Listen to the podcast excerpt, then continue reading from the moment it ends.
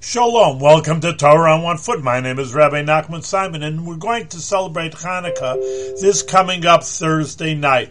Now, this is important because there's two aspects of the miracle. One, that there was this few against the many, and they, they really beat up and beat up the Greek Empire and came into Jerusalem. And the other hand, there's the miracle of the oil that when they wanted to light the menorah, they only found pure oil for one day, and they needed for eight days. And miraculously, the one day lasted for eight days.